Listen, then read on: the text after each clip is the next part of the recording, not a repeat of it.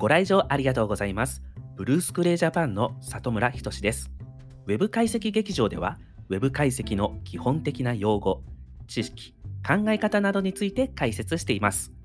それでは開演です。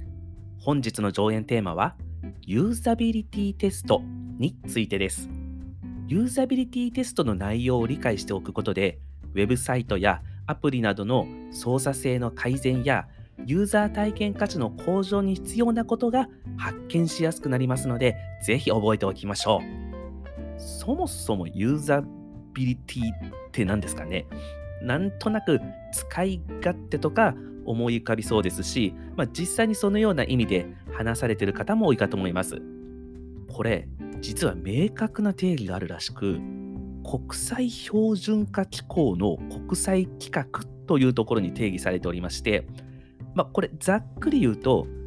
目標に対して達成できるのか効率的に使えるのかそして満足して使えているのかというようなことに言えるんですね。まあ使い勝手とも言えそうですけどもう少し意味合いもありそうですよね。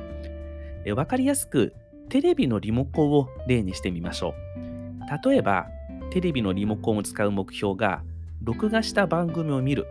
ということだとすると、まず達成できているかという点。まあ、これはまリモコンの操作を通じて、まあ、その録画した番組を見ることができるかどうかということですね。これは大体何か機械とか製品が壊れていない限りは、まあ、ある程度できると、ほとんどできるんじゃないかというふうには言えますと。まあ、これはしっかりチェックしましょうという前提ではありますと。次に効率的に使えるのかと。これはテレビのリモコンですと、まあ、いろんなボタンを押したりとかして、まあ、最短で、そしてまあスムーズに、まあ、その録画番組を見ることができるかとか、まあ、そういったようなところが効率的というところで考えられそうです。そして満足できているか。これ結構ポイントでして、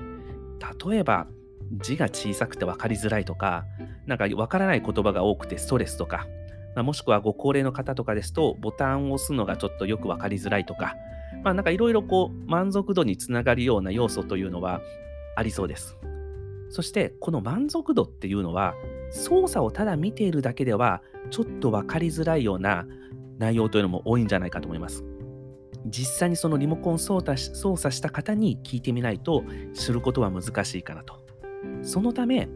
このユーザビリティを知るには実際の利用者にデモ体験などをしていただいて調査する必要がありそうです。これをユーザビリティテストと言います。先ほどはリモコンの例でしたが、ウェブサイトやアプリでも同じようなことが言えそうですね。実際にそのウェブサイトの操作性の改善やユーザー体験の向上の時に、ではユーザビリティテストをやってみましょうかとか、まあ、そういったようなこともあります。これはサイトの利用者に、これはできるだけそのサイトの利用者に近い方を選ばれるとベストです。サイトの利用者に実際に対象のサイトを使ってもらい、そしてそのサイト内のゴールを決めて操作してもらいます。ゴールというのは商品購入でもいいですし、何かチケット予約サイトであればチケットの予約でもいいです。そしてその一連の操作を記録してユーザーからも感想をもらったりします。これらを行うことで本質的な改善につなげることが期待できるというものです。つまり、ユーザビリティテストなどを通じて、ユーザビリティを高めることで、ウェブサイトの効果を高めるということにもつながります。いかがでしたでしょうか？それではカーテンコールです。本日はユーザビリティテストについて解説しました。まとめると、ユーザビリティテストは、特定の目標を達成するにあたり、有効性と効率性と満足度を測るテストです。ユーザビリティテストを行うことで、ユーザーのリアルを理解して、ユーザー体験価値を高めるようにしましょう。それでは終演です。またのご来場をお待ちしております。